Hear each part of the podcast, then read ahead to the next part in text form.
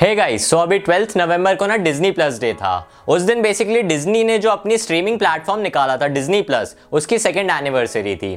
तो उसको सेलिब्रेट करने के लिए उन्होंने एक शॉर्ट फ़िल्म को रिलीज़ किया है। उसका नाम है चाओ एल्बर्टो अगर तुमने लूका मूवी देखी है तो तुम्हें शॉर्ट मूवी को ना आराम से देख सकते हो, क्योंकि लूका में जो एल्बर्टो का कैरेक्टर था, ये स्टोरी उसी के बारे में जैसे कि हमने देखा था कि लूका मूवी के एंडिंग में लूका और जूलिया दोनों एक स्कूल चले जाते हैं। तो फिर जो पोर्टरोसो सिटी बचता है, उसमें एल्बर्टो और मासीमो बच जाते हैं तो दोनों अब साथ में ही रहते हैं। और दोनों को ना लूका का वेट करना है अगले समर्स तक। जब तक छुट्टियाँ नहीं होंगी स्कूल की, वो लोग भी पोर्टरोसो वापस नहीं आ पाएँगे। अब इस टाइम पीरियड में एल्बर्टो का जो मेन गोल है, वो है कि उसको मासीमो को कैसे ना कैसे करके ना इंप्रेस करना है। क्योंकि मासीमो एल्बर्टो के लिए ना सबसे बड़ा इंस्पिरेशन है और दुनिया का सबसे कूलेस्ट आदमी है। हालाँकि जो शॉर्ट मूवी है, वो सिर्फ़ सेवन टू एट मिनट्स की है और उसमें क्रेडिट्स भी इंक्लूडेड है। पर जितना भी उसमें पैकेज दिखा है, वो एक इंटेंस अमाउंट ऑफ़ इमोशन से भरा हुआ है। हम तो जानते हैं जो एल्बर्टो है, उसके अपने जो रियल फादर है, उससे ज़्यादा बनती नहीं है। इसलिए जो उसका फादर था, वो भी हमें ज़्यादा पसंद आया नहीं।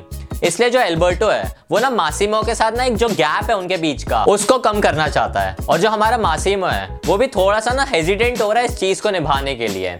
मतलब पता नहीं उसके अंदर क्या इश्यूज़ है, ये तो तुम्हें शॉर्ट मूवी में ही दिखेगा। और एल्बर्टो जितनी भी कूल चीज़ें करता है मासीमो को इम्प्रेस करने के लिए, वो चीज़ें उतनी ही ज़्यादा खराब हो जाती हैं। कहीं ना कहीं जो एल्बर्टो है, वो मासीमो को अपना फादर फिगर ही मानता है, इसलिए वो चाहता था कि वो उसको इम्प्रेस कर पाए। एज अ व्यूअर मुझे ना एल्बर्टो के लिए बुरा लगता है, क्योंकि उस कैरेक्टर को ना लूका मूवी के एंड में अकेला छोड़ दिया गया था। फिर जो एल्बर्टो की लाइफ में जो एक स्निपेट है, उसमें इतना बड़ा वॉइड बन चुका है कि वो पोर्टोरोसो में रह के उस वॉइड को भरने की कोशिश करता है मासीमो के साथ। मासीमो के जो कैरेक्टर की एक पूरी रियलिटी है, वो इतनी ज़्यादा अलाइव लगती है क्योंकि वो हमारे रियल वर्ल्ड से रिलेट हो पाती है। मान लो एक फादर फिगर है और उसके बच्चे उसको छोड़ के कहीं और चले गए हो और उसके साथ कोई एक दूसरे का बच्चा रह रहा है। वैसी जो एक स्टोरी होती है, वो रियल लाइफ में भी तुमने ज़रूर देखी होगी। और काफ़ी ज़्यादा रिलेटेबल और इमोशन भी काइंड ऑफ़ वैसे ही थे। इसमें हमें मासिमो की लाइफ जो थी, उसके बचपन की लाइफ उसके जो जितने भी शॉर्ट कमिंग्स थे, उस वजह से वो कितना ज़्यादा इवॉल्व हो सकता है और वो अपने बच्चों को भी वैसा गंदा ट्रीट ना करे, जो उसके पेरेंट्स ने उसके साथ किया था। और वो कहीं से भी ना विक्टिम रोल डिपिक्ट ना कर दे।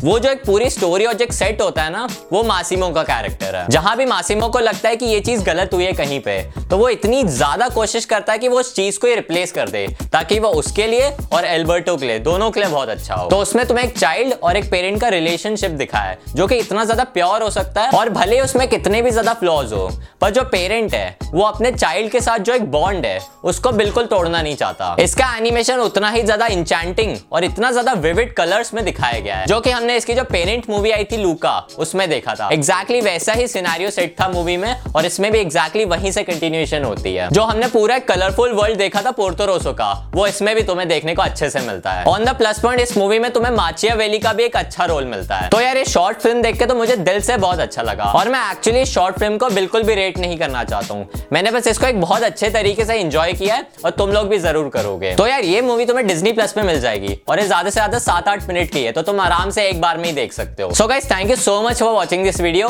and I see you guys in the very next video